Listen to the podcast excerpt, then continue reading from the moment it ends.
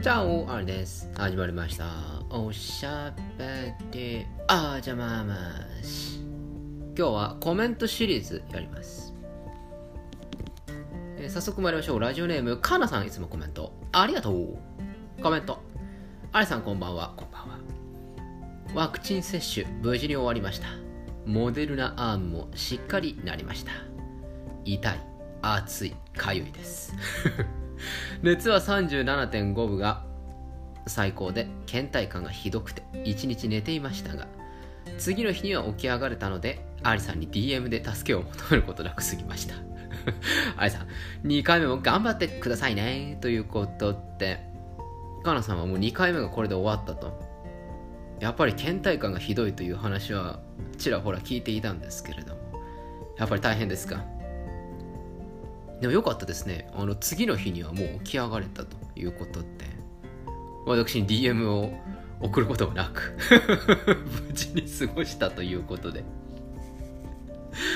やっぱり、どうなんでしょうかね。37.5ぐらいでも辛いという方はやっぱりいるんじゃないかなと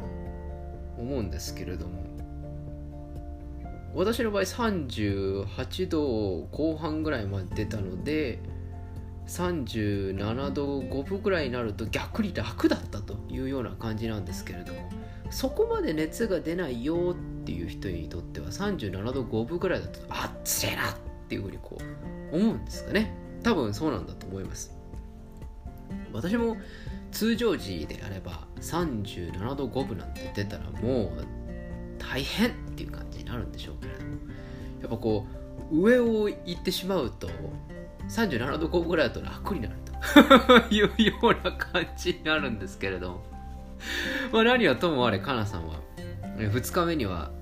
なんとか起き上がれたということで安心しております。ちょっと正直ですね私はこちらの放送を撮ってあ放送されるまあ、次の週にまあ2回目打つんですけれど正直ビビってます。私の周りの方でまあ倒れる倒れるというのは分かってはいたんだけれどもこんなに辛いのかと。いう感想を受けたりですとか。まあまあまあまああのー、1日2日休むかなっていうふうに思っていたんだけれどもまさかの3日4日に寝込んじゃうっていう人がいたりとか。そういう情報を聞きますとね私一応こう4日間は休める体制をとっているんですよ。うまい具合に。ちょっとシルバーウィークなるものを活用しまして。4日間は休日が取れるような体制でスケジュールを組んでいるんですけれども果たして4日間で復活できるのかというところちょっと今ビビってますそれからあのまあこちらの放送でもしたようにですね10月に14連休を取ろうかなと 思っていたんですけれどもまあ今回そういうあの9月に連休を取ろうかとまあちょっと有給を消化しようかということで10月の集合連休はちょっと取れなさそうだぞっていうの思ってきましてね。ちょっと慣れてるんですよ。この調子でいくと今後私のいわゆる大型連休と言われるものは全てこの副反応による視点抜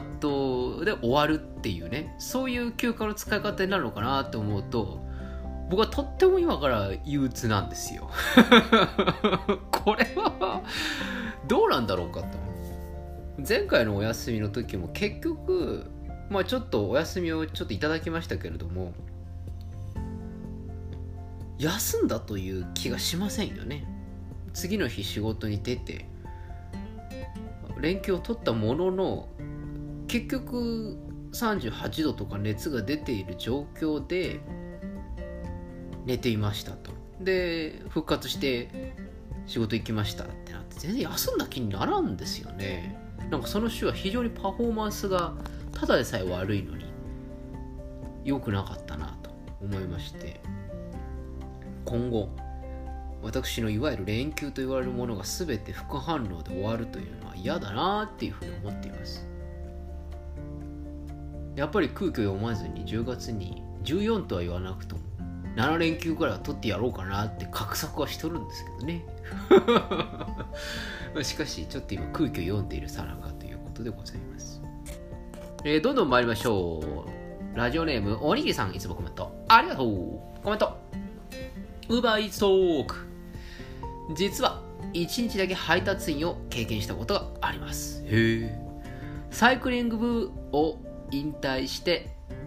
時間が有り余っていた大学4年生の夏。僕は緑色のカバンを背負い半日都内をこぎず続けました。かっこ悪い。6件ほど配達したのですが一番印象に残っているのはつけ麺の配達です。少し長いですが物語を書き綴ります。注文が入った時にえつけ麺をロードバイクで運ぶの？つけ汁こぼれそう。かっこ笑い。不安を抱えながらラーメン屋で注文を受け取り2キロ先のお客様の自宅まで出発しました段差を避けながらゆっくり漕いだのですがお客様の前で開けると白いビニール袋が濃い魚介スープで模様がついて心からごめんなさいを伝えましたね。かっこ笑い。ということって、これは、あの、お客様からするとどうなんですかね。苦情者ってやつですよね、いわゆる。だけど、まあまあ、おにぎさんが真摯な、誠実に謝罪をしているというところで、まあまあまあ、いいよいいよっていうふうに、まあ、過ごしたということですよね。どうなんでしょうか これはこういう場合って結局もうおにぎりさんはもうどうしようもないじゃないですかそういう時にはこれお店側がこうなんか補填をしてくれるんですかね？それとももうお客さんがまあまあいいよいいよってんであの